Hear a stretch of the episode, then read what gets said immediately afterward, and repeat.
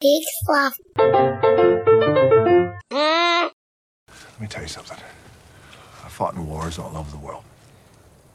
Hunted down animal poachers, Africa, India, South America.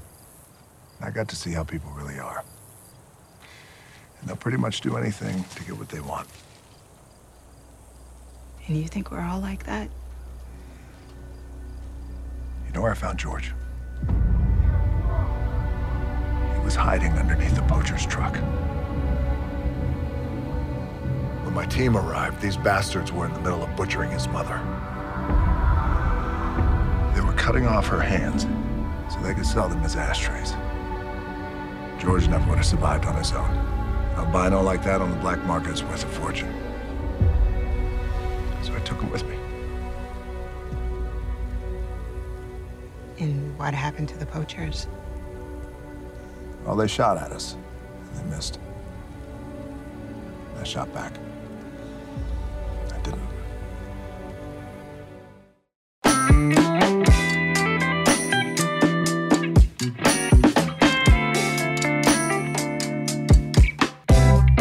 Hey, everybody, I'm Joel Murphy, And I'm Andy McIntyre. and this is Silver Linings Playback, the podcast where we watch maligned movies and we find their silver lining. And we are continuing through video game live action adaptation month. Yep. And uh, we, you know, we knew we were going to get here. And, and we're here. And we're watching the single most accurate live action video game adaptation, Rampage. Yeah, they, they nailed it. Yeah, note for note. It was just like watching someone, it was like watching a playthrough of the video game. yes. Yeah. Who can forget uh, all the those years playing that, that beloved video game where you would sit there and someone would have the controller in their hand and then two people would have a 10 minute conversation while they Just- they pressed A and B. exposition dumps. A Yeah. was the exhibition dump button. B was the nod and assent button. It was great. Yeah, A was yeah, give backstory. B B was quip. Trenchant insight. Yeah. Bon mot. Yeah, um, we'll we'll get to that It's like. You know what? I actually think I would re- I would like to start by talking about the video game. Because, yes, let's. Absolutely. Because I loved that video game as a kid. Love that video game. Same. It- it it is was- yeah, it was the so most simple fun. and so fun. I'm going to say that right now. If you're listening to this and you have never played the video game Rampage, do yourself a favor and go do that. Yeah, find yourself some online emulator. I'm sure it's out there. Play it up. It's in concept so simple, so fun. You're a giant kaiju monster that's somehow not Godzilla, King Kong, or the giant werewolf famous from all the movies, and you destroy buildings and eat people and try not to get shot at by the military. It's great. You know, I mean, copying King Kong and Godzilla makes total sense, but why hasn't there ever been a giant werewolf kaiju? It's a good question. I think there is like one that's sort of a giant werewolf esque, one of the lesser known, um, like Toho kaiju, but not to the same degree as Ralph from the Rampage franchise. Well, who could ever be on the level? No of- one. But yeah, so for, for those of you who aren't familiar, if you've never had the joy, the game works like this. It's a side-scrolling video game. You're you're one of these kaiju.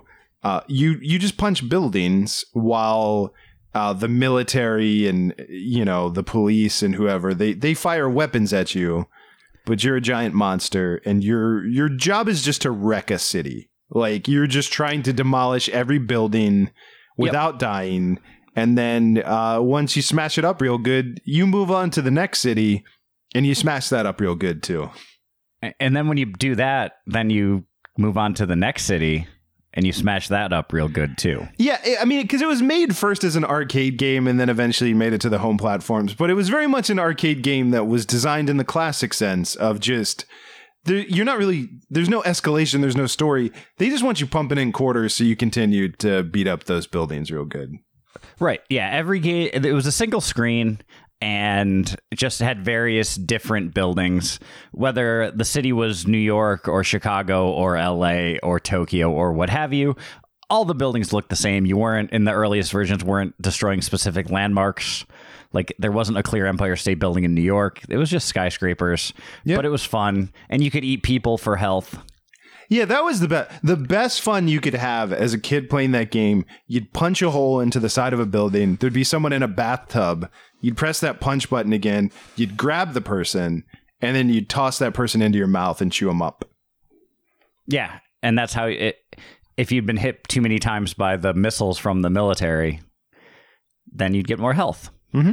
That's how you get you health. keep destroying buildings. yeah. That is how, if you're a kaiju, you get health is by eating people and buildings. Yep. So that was the game. That And the movie was a shot-for-shot remake. So yeah, so someone and look, I get it. I loved that game as a kid. Someone clearly went like, "This game is great. It should be a movie." And like Battleship before it, then some writer had to go, "Oh, okay. Can I have more to go on?" And they went, "Nah, that's it. That's your job, Mister Writer Man. Yeah, it's it's kaiju and they punch buildings. Do something with that." and someone tried. and someone tried. And so i i think i say all that and i wanted to frame it that way because we were a show about positivity. We're about finding silver linings in movies. And i want to be sympathetic towards these people who i think had a very difficult job.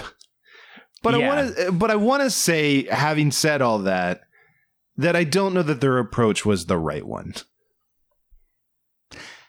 Yeah, I mean, I think making the humans fighting the monsters the protagonists is a logical choice. mm-hmm yeah Uh, and I might even go as far to say, because in the game, uh, the three characters, George, Lizzie, and Ralph, are people that have been mutated by Scum Labs. mm-hmm And I'm mad that they didn't, they made it Energyne.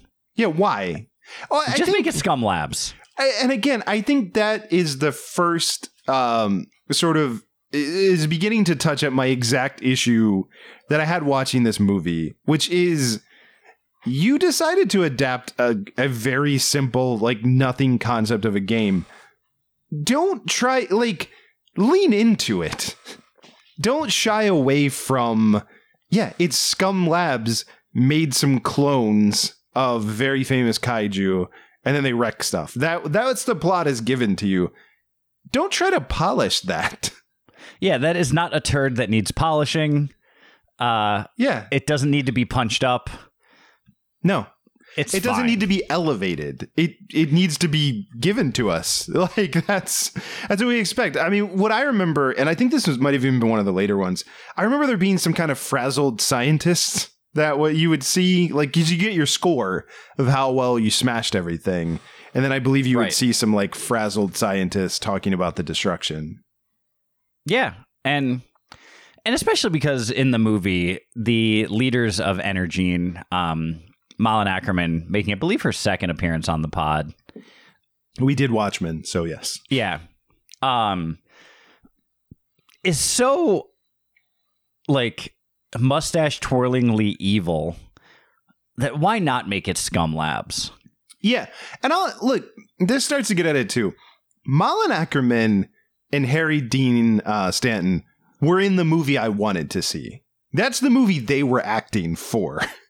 But I don't think everyone else was on the You same mean page. Jeffrey as- Dean Morgan? All right, what did I say? You said Harry Dean Stanton, who would have been a great addition to this. You know what? If I could add one more note, I don't know if is he still alive. He's not, oh, okay. Well, but I think he was in 2017. in 2017, you should have cast Harry Dean Morgan. nope, did it wrong again. What, whichever one.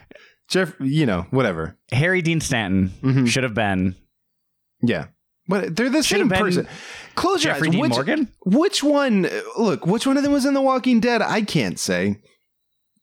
Jeffrey Dean Morgan. But was he? Yes, he was Negan. He, he was I think you're famous late addition to the show. I think you're wrong.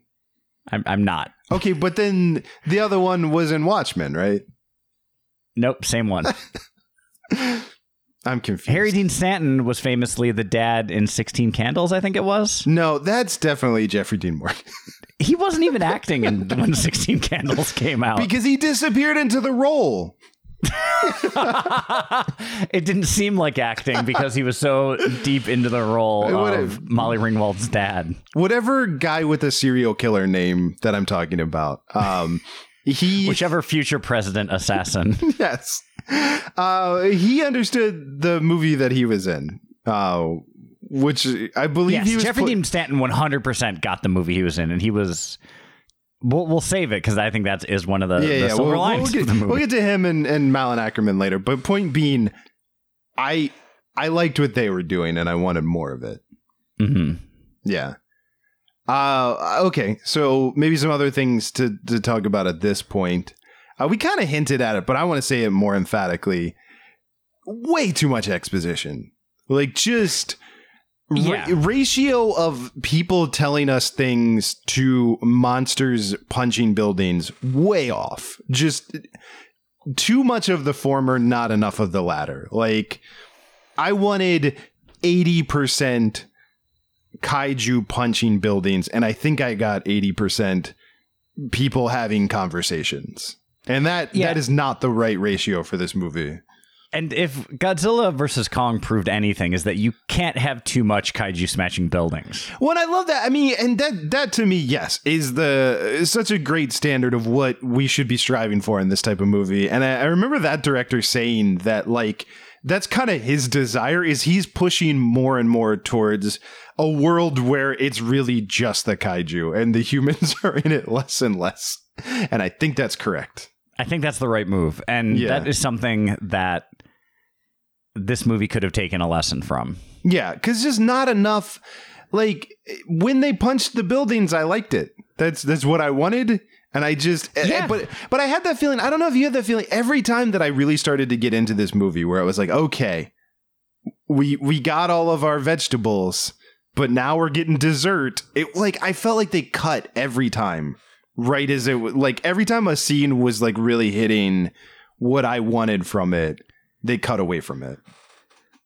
Yeah, they they they dialed back and dialed away from just watching the three kaiju just wreck stuff. Yeah, they should be fighting way more in this movie. And I don't think there's enough they don't have enough screen time. I really believe that. Especially the two that are not George. Like the two Right. yeah, they they are woefully underserved. They were also they don't get to be as human in this. There's not they're not as like anthropomorphized, which we should I guess talk about too, I feel like cuz that that also I wasn't a huge fan of. Like cuz I get especially with the um Lizzie, like I feel like they were really didn't want Godzilla comparisons, but then this gave us a big alligator.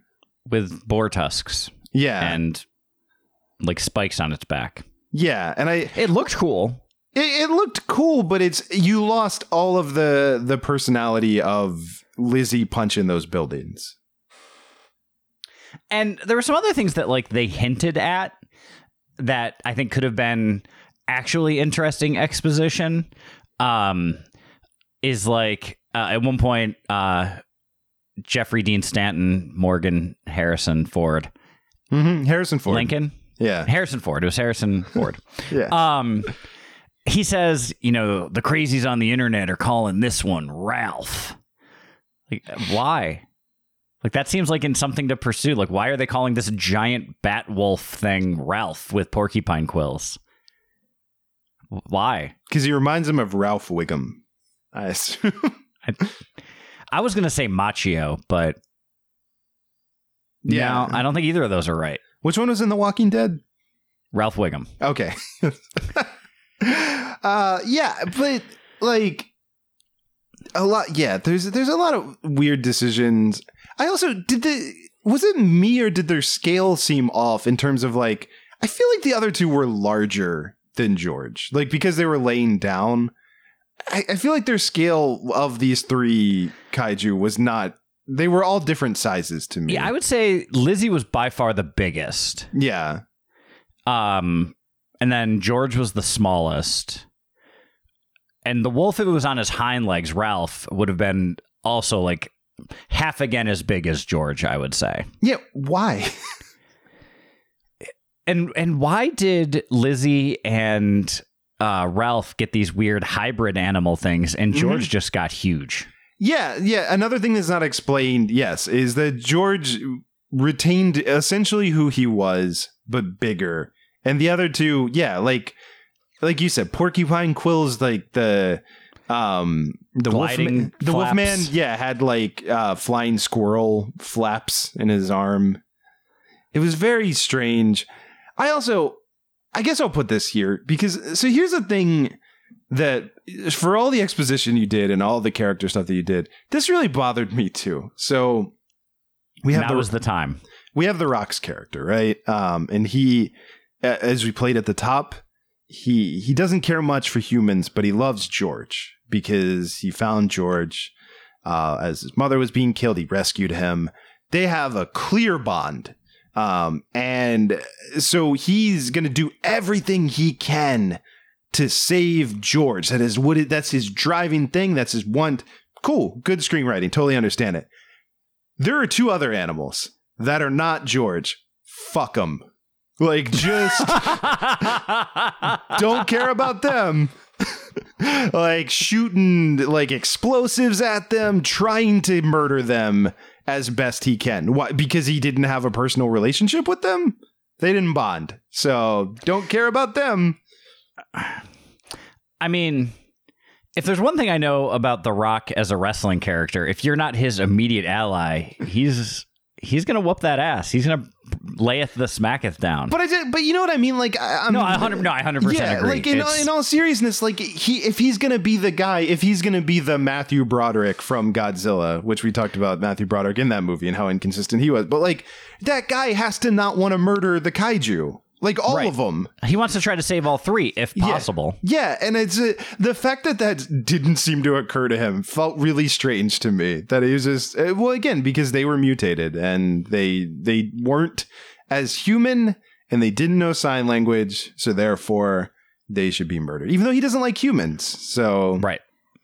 anyway, yeah, I didn't like that. Also, since we're here and since I said sign language, what what were the capabilities of George to communicate before being genetically modified? It seemed like their conversations were too like on an emotional depth that I don't believe is is possible where like he's explaining to George not to uh, mess with another one of the gorillas because that gorilla has been through trauma and and George seems to understand. They have a way to communicate where the Rock can tell George about emotional trauma that another gorilla has gone through. I just don't think that that animal to animal communicating exists know on though, that level. if you if you go to the archetypal case of Koko, the sign language gorilla, uh, it had a pet kitten that it felt uh, a strong affection for. Well, sure, And- sure, but that's I mean, that you're talking about just being nurturing. I'm saying, could you have had a conversation with Koko where Koko explains uh, the need for companionship on a like emotional intelligence level? I, I think you could sign this gorilla needs a friend. Maybe. And- I just felt like their conversation at the beginning seemed too too far beyond what I felt like they should be capable of communicating to one another. Yeah, and just the fact that also like I mean, I think there is evidence of Koko like having a sense of humor and and making jokes Oh, in that sign. stuff, and that stuff I liked. Like the idea of like the gorilla like having fun with him, I think was really smart. I just think that like the actual conversation they were having it rang false to me. Maybe that was just me. It did seem a little bit more, especially because The Rock was saying a lot of words and not signing very many words. Well, right, yeah. Maybe what he's telling us is not what he's actually signing. Well, I do know one thing from reading the IMDb trivia is that when he was signing "It's me," he actually did the sign for Rock, mm-hmm. which is great. which I think is really funny. that is that's delightful. Like that's a wonderful Easter egg for signers in the audience. That Yes. like he does the sign for Rock when he's saying "It's me." Yeah. Uh, that I think is delightful, and um, if if the filmmakers put as much care into the rest of the movie as they did into that little Easter egg, I think we would have had a much more enjoyable movie uh, than we got. yes. No, I think that's accurate. Uh, but yeah, like the other thing that just seemed really weird. I already talked about how uh, you know, uh, Jeffrey Dean Morgan says, well, they call the wolf Ralph, but no one had any idea there was this giant Bortux lizard mon- alligator monster going up the Mississippi River, and no one knows about it until it shows up in Chicago. Also, we learn can reads on radar as if it's a submarine. Like it is, it it, it Huge. like it's huge. Radar picks it up, but no Yes. one's aware of its movement somehow. Whereas they knew about the wolf in the middle of the woods in Yellowstone National Park immediately. Mm-hmm. Yep. Um. Yeah, I. uh, I don't know. I mean, this movie is about as one note as movies get.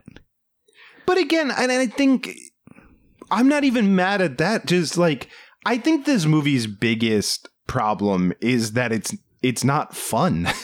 like no, yeah, and that that's what I was saying is like this. Like, I don't want a movie based on the video game Rampage to be a multi-layered uh, think piece that makes me question what I know about gene editing technology as well as the relationship between man and animals. It could have done that, and that would have been fine. But that's not why I'm going into the movies. Yeah. Uh, Al- also, did we need to tie it to CRISPR? like, I found that kind of funny that they just, it was like someone did a skim of Wikipedia. Because Right. I, I'm, I don't know enough about this subject, but I'm pretty sure that's not how CRISPR technology works. I'm also pretty sure that that's not how CRISPR technology works. And I mean, they needed something to explain the mutations, and CRISPR is a little bit more hot button right now than radioactive waste, I guess. But also, I would counter that with saying, did they? What if three canisters of smoking green whatever fell out of the sky? Did we need more? I, I don't think we did. I'm just Yeah. saying that I, I think this was their thought. It's like we need to Yeah. like radio, radioactive waste. That's 70s, 80s. Let's let's do something a little more 2000s. CRISPR. Yeah, but yeah, that's my thing. Is it's like, or or don't do any of it. Just just do canisters that land from space. I think Right. space And like, did we need the work. Marley Shelton mutated rat scene in the spaceship? No, I think that was. I think a lot of the opening was uh, not not how I would have gone with I with think the any. if we're if we're not going to do mutating humans, I think the only thing we needed was establishing George and the Rock's relationship. yeah, but even that I think could have been tackled Trimmed. differently. yeah, Yeah. like it could have been shorter.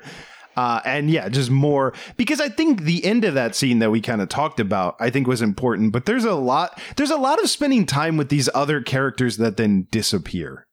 Yeah, because like we didn't need the uh, Dennis Quaid's kid there, Jack Quaid. Didn't need him in the movie. He didn't do anything. His love interest didn't do anything. Uh, the uh, George Costanza type didn't do anything. Well, then not only do they not do anything, they also just like they're gone pretty early. Right. Yeah, like like after that first act, all of those characters just disappear from the movie. Right. So And we I, didn't introduce Thandie Newton until the second act. Uh, what did Thandie Newton do? She was the the scientist that knew about CRISPR that would Oh, help The Rock. I'm sorry, I don't mean to do to you what you just did to me, but you mean Naomie Harris. That's Naomie. Goodness gracious. Yeah. I was like, I was having that. I was like, I don't remember in the movie. Did she have a scene with Harry Dean Stanton? I could have sworn. Yeah, no, she had a scene with it was. Yeah, it was. Thandie This is the worst we've ever done. Uh, This like, is terrible. This this podcast this movie I was, I was our so brains. sure it was Thandie Newton. I don't know why I had it in my head that that, but no, it was definitely Naomie Harris. I stand fully corrected. Yeah, it was Naomie Harris, which is since we're here, we should talk about the fact that uh yeah, completely wasted in this movie. Uh Because she I- does nothing. She does nothing, and she's uh, an actor that I really like, and I really Yeah, like same. in uh, other things that I've seen her in, including Twenty Eight Days Later. She's great. Uh, Right. She has nothing to do in this movie. Also, found it funny they introduce her by so she's a geneticist. She works for the evil corporation. Uh, she helped design these kaiju. When we first meet her, she has open like genetics for dummies books like on her bed. Why? She's just reading those at night. Yeah, Presumably maybe she was just for fun, she likes to pick out what they did wrong. I don't. I don't know. I guess I would have thought at all the school that she would have gone to that she would have learned all this stuff, but she just casually reads like three or four different genetics books at random every night Right. when she's running late for work. Also, that's how we're introduced to her that she's also running late for work. None of that has anything to do with anything. That's just No. how she's introduced. yeah, it's Um, yeah. So yeah, she she was not a good character. no. I mean, uh, this movie. The whole thing of this movie is, with a few small exceptions, anything involving people was boring, and then there were giant monsters that smash stuff. Well, yeah, and I don't think they had a good grasp of who was interesting and who wasn't because Malin Akerman and uh, again Jeffrey Dean Morgan, uh, I really enjoyed them. I I also I enjoyed uh, Joe uh, Manganiello, who I did too. I always liked Joe Manganiello. was not in this movie enough. I thought they were really setting him up for something. He's the guy who's going to hunt the animals, and then he's just kind of unceremoniously taken out like pretty early. I, I want to say like I would have liked more Joe Manganiello, but I kind of liked that they Drew Barrymore'd him a little bit. That he That, like, couldn't. think he's that he would go like- on dates with Adam Sandler, but he couldn't remember them. Right, exactly. Yeah, Uh, that he was going to be uh, the younger sibling of someone who meets an alien. hmm and then the the I did love man when when George hid among his stuffed animals. That was an Yes. adorable scene. Genius. yeah, Yeah, when uh, and when Joe Manganiello joined up with three other sexy lady spy agents and solved a bunch of international crimes, that was really good too. yeah. But I thought what they should have done is like killed him off really early, unexpectedly. Yeah, that's probably. I mean, If you're gonna take no, things I, from Drew I, I did. I kind of like they were setting him up to be a secondary antagonist, um, and he was sort of sacrificed at the altar of showing how tough these monsters are. I guess, yeah, I would have uh, which I didn't think was a bad choice, but I would have liked to have seen more Joe Manganiello. Yeah, I would see. I maybe would have flipped that with, uh, you know, no offense to to Jake Lacy, but if you're going to do that move, maybe do that to his character and keep Manganiello on the board until the end. Right. Yeah, Because I just I feel like that third act needed man like especially when you're like we're going to drop a huge bomb on the city. I almost want him flying that plane. You know, like I I want right. uh, you know, Something. yeah. Uh, but yeah, Yeah. Uh, you know. Anyway, that's. I think that's those are the reasons. that- yeah, it's. I mean, this is a a dumb cheesy movie that didn't give the gave the audience what it wanted, but in not nearly the right ratio. yeah. Didn't like it.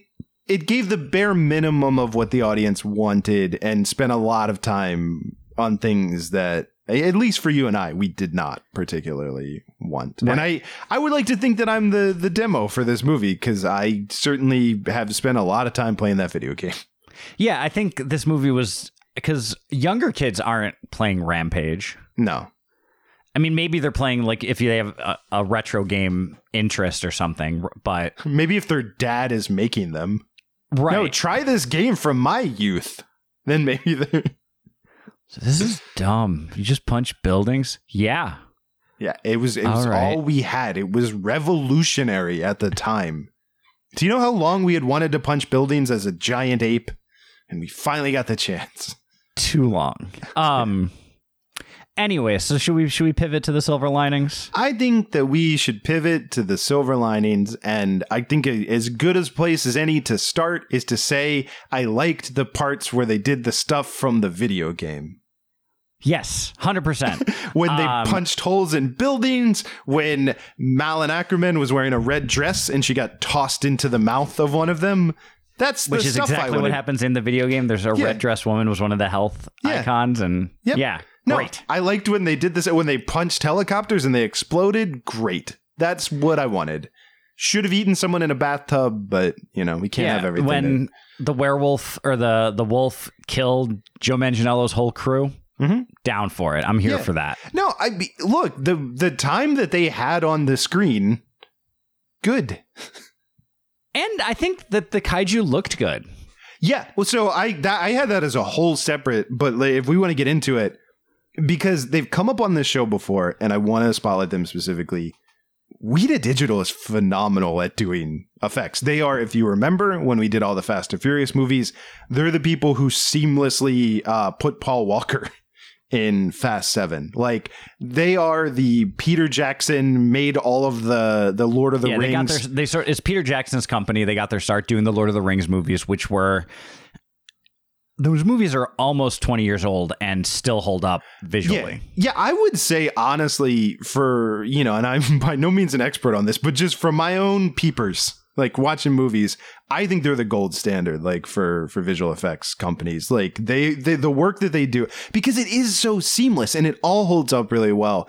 I even had that in the beginning of this movie, that scene that we were talking about, where The Rock, because there's a bunch of gorillas that we see. I sincerely don't know if all of that was visual effects, if some of those were real gorillas or what. None of them were real gorillas. It was all mocap. Okay, great. Like they Yeah. looked that good where I I didn't even question it because like obviously once like George was really doing stuff and doing sign language I'm like okay that's visual effects but when there were just gorillas like hanging out that I would have believed were real gorillas like they all all of the Yeah. effects like are very seamless and i also i was reading some of the stuff like where they they actually digitally recreated chicago to blow it up like a lot of Right. the the city effects were done in a computer they're very good at what they do yeah for yeah, sure no, Weta, Weta does a great job with their special effects, and they used uh, for the mocap. It was a lot of the same performers that did the Planet of the Apes movies, which makes so sense they had experience being apes.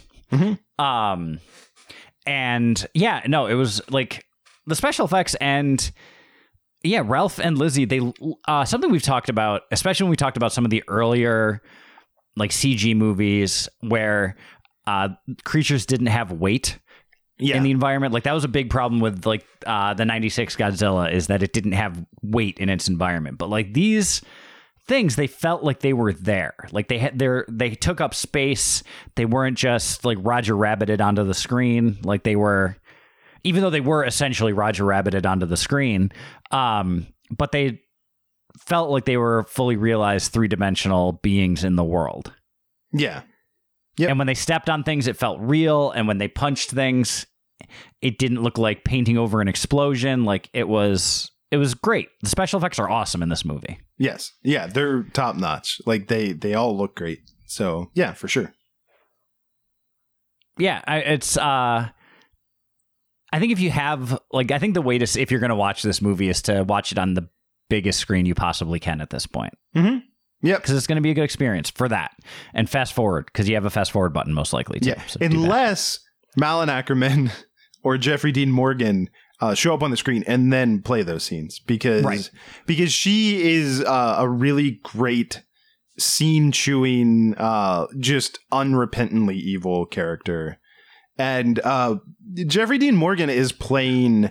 A uh, southern attorney whose uh, client is on trial for murder, and just I I would just like to say, Your Honor, like if I Now, could, if it pleases the court, let me tell you right now. yeah.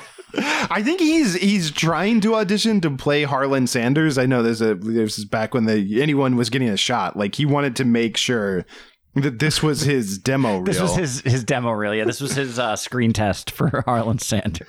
yeah, I mean he's and I I say that all affectionately. I really Yes. did enjoy. like he is playing a cartoon man. He's playing Foghorn Leghorn. When I say a cartoon, Yeah. specifically, it's Foghorn Leghorn. So when I said, I said, boy, you need to get them monsters, and yeah, it's and his motivations like constantly seem to be changing, Well, he was he's but in a way presented works. He's presented as the most evil person at the beginning, and then The Rock saves his life, and then he just does a 180 at that point. Right. Because he owes him a life debt. Yeah. That's why you should always save people uh, from like falling airplanes if you can. If you can. If Yeah. you're in a position to save someone from a falling airplane, Mm-hmm. uh, the Silver Linings playback recommendation is that you do save that person. If you can. No matter how much you may have issues or dislike or because it's probably going to resolve your issues, surprisingly. Like, Yeah. You might think you don't have any common ground, but you know how you get common ground? By landing on the ground uh, from parachutes. Man, also liked the parachutes because that that was in the game too. I, because what was super fun, yeah. what was so much fun in that Rampage video game is you'd be on top of a building and you'd punch an airplane, and then the guy would ju- he'd fly out out of it with his parachute, and if you had the timing right, you could grab that guy out of the air and eat him. Yeah, that was, That a, that was- was a great moment in was- the game. Which I I want to believe that uh, in the first Marvel Avengers movie that that was an homage to that when when the Incredible Hulk uh, grabbed a guy who was being ejected. I Right. want to I want to believe that, that that was what that was meant to be. Yeah, that you know they'd already they'd already name checked Galaga, but they're going to do a couple other single screen beat 'em up games. Yep.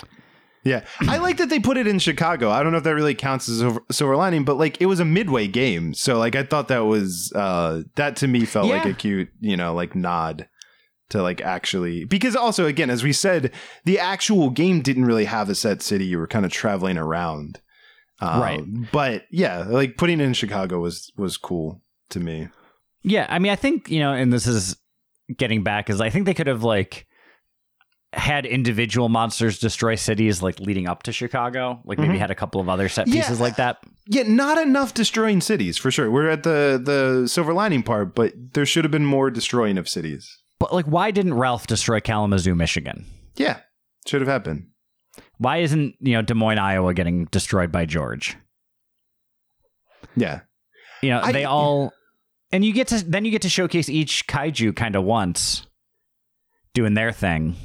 Can I? This is not necessarily a silver lining, but this is just more a question at this point. But does The Rock just live on a jungle set? Like, if you want to find The Rock for your movie, is that just where he hangs out now? You just find him because they. I feel like they wrote it into this movie of like, well, he's on a jungle set, but ah, twist, it's actually the San Diego Zoo. But like, I feel like I've been watching 20, 30 movies recently where The Rock is uh, in a jungle.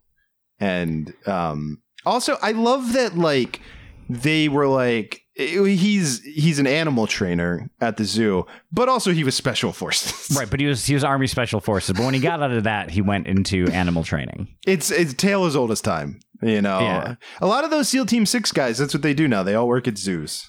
Right, they're all zookeepers. Yeah. Uh, but yeah, so I just I I'm just gonna say this, Rock, if you're listening, and I hope you are. Um, I'd love to see you play like a librarian or like the manager of uh, like a chain of Taco Bells. You know, and not a used to be special forces has a secret set of skills. Like I don't want you to do that Bob Odenkirk nobody kind of thing. Like I just want you're just that guy. And it's here's here's my pitch for this uh, is you can't fight. You have survived because you really like working out, but you've never been in a fight, but you've never had to be in a fight because of how buff you look.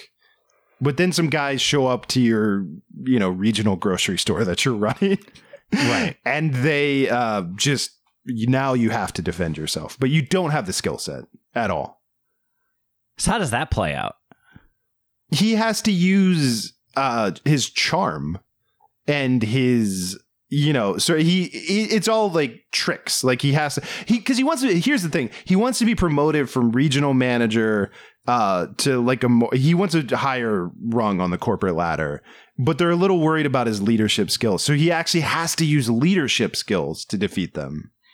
And he can't and use just his fists. use charm. And there's Yeah. there's like a side character that's just like, wait, you're that buff and you're charming. What the hell? This is unfair. Yeah, and that guy weighs 96 pounds, but is trained in Gracie Brazilian Jiu Jitsu. And Right. like he just It's Ray it. Park. and he is just he is destroying people. right. Yeah. And then X gonna give it to you kicks in. All right, we got a movie. We just Yeah. need a title. Um we'll get we'll get yeah, we'll come yeah, up with that. I was I we'll, really we'll add that in thought post. I was so confident. I was like, just something will come to you, and then there was there was nothing. But you know what? Hmm. That movie could get absolutely get made. It, That The yeah. Rock is just a workout enthusiast grocery store manager. with a with a glass jaw. that has literally like he's strong, so he's like he's not a complete pushover, but he has no clue how to fight. No, like the way I picture it is that he's never had to fight because everyone Right. just assumes that this guy. he, he just kind of does a little flex, and everyone's like, "Oh, okay." but he finally encounter, and he knows a haka. Obviously, he's going to do a haka. I'm not going to write a movie for The Rock where he doesn't do a haka. But like, No. But then, like, once that happens, normally that's enough that everyone backs down. But this is the one to this gang. Like they they don't back. That's their. In fact, that's their motto: never back down. So it doesn't matter what he does. And they're these are the new guys. They're trying to get in to the crew. So they really have to impress. Right. Uh, and so then like Rock has to throw a punch, and he like he's like, "Ow!" also, he when when he sees blood, he faints. Yes. Yeah, he can't handle the sight of blood. And he was gonna fire Ray Park because he's terrible at his job. Right. But now he's but- always like coming in hurt from the various fights he does on the weekends, and uh, and on just- the way to work, he's a real hothead. He Right. argues with the customers, like he's shouting at everybody, and he was gonna fire him that day because it's Friday. yeah. And here's how the movie starts. We come. Th- no, here, here. So the camera pans through a bunch of leaves and everything, but as like it kind of spins and rotates, you see it's just the produce section. It's not a jungle. Ooh, oh, that's good. And the Rock's kind of cold, so he's wearing that vest that he always wears. yeah, he's got like because it's a Trader Joe's, yeah, yeah, so he's got like the khakis on. yeah. Holler at your boys, Hollywood. We got a movie for you. Trading blows. Is that is that the name? That might be it. Trading blows. Yeah. We got we we're a MacGuffin away from a summer blockbuster. Is really where we're at right now. That one, look, and I know. Look, we'll write parts for Karen Gillan and Kevin Hart if we need to. Like if Yeah, that's if- if, that's what's holding and, and we'll just have from Jack Black go and like that'll be all we need. Jack Black's role is guy who's really mad that they're out of those uh, Reese's peanut butter cups that they have at Trader Joe's, and he's Right. and so they actually use him. Uh, when you first see him, that he's one of the guys that The Rock does the haka to, and it scares him off because he's real mad. Like Jack Black is ready to fight everyone. Oh, it's because it's really, this is just a cameo. Jack Black's not in the whole thing, Right. Uh, but he does then- angry Jack Blackface and runs away. yeah, he's scared and he runs off. Um, yeah, and like Karen Gillan plays, you know, she's she's a checkout, you know, one of the people at the checkout counter, but she she has bigger dreams than this. This isn't what she wanted to do with her life. And she's probably the love interest. Probably. I mean, that's a, that's a safe bet. Yeah, I feel like that. Yeah, we could do maybe a triangle thing with with Ray Park and The Rock. And then Kevin Hart, he has an establishment next door, and he's mad because the Trader Joe's parking lot, as you know, is terrible, and you can never park Right, there. it's a nightmare. So a lot of people actually park at Kevin Hart's store and walk to Trader Joe's, and he's had it with that. But he keeps like getting scared off by Dwayne Johnson being so intimidating. But, but he then figures out that The Rock can't actually fight when the the bad guys show up. He he's showing up to confront him, and he's terrified of him. But then he sees that he's actually doesn't know how to fight, and that the the careful Rock facade is crumbled, and now Kevin Hart feels like this is his time to win. I think we, we got just- a movie right I was there. gonna say that's the entire movie. Yeah, we, I, we didn't cast know, the. I don't know who the villain is. We didn't. We didn't cast the actual like leader of the gang. But Yeah, but we'll get there. I mean, we can. We'll test some people. We'll see who who works best. Maybe it's Malin Akerman. We don't know. oh my, uh, sold, sold. Maybe Yeah. it's Jeffrey Dean Morgan. Who who knows? Maybe it's just the cast of of Maybe- Rampage in this movie. Maybe it's Harry Dean Stanton. yeah. We don't know. Maybe it's Thandie Newton. Who knows who anyone is anymore? That's what I say. individuality is meaningless. Everyone's the same.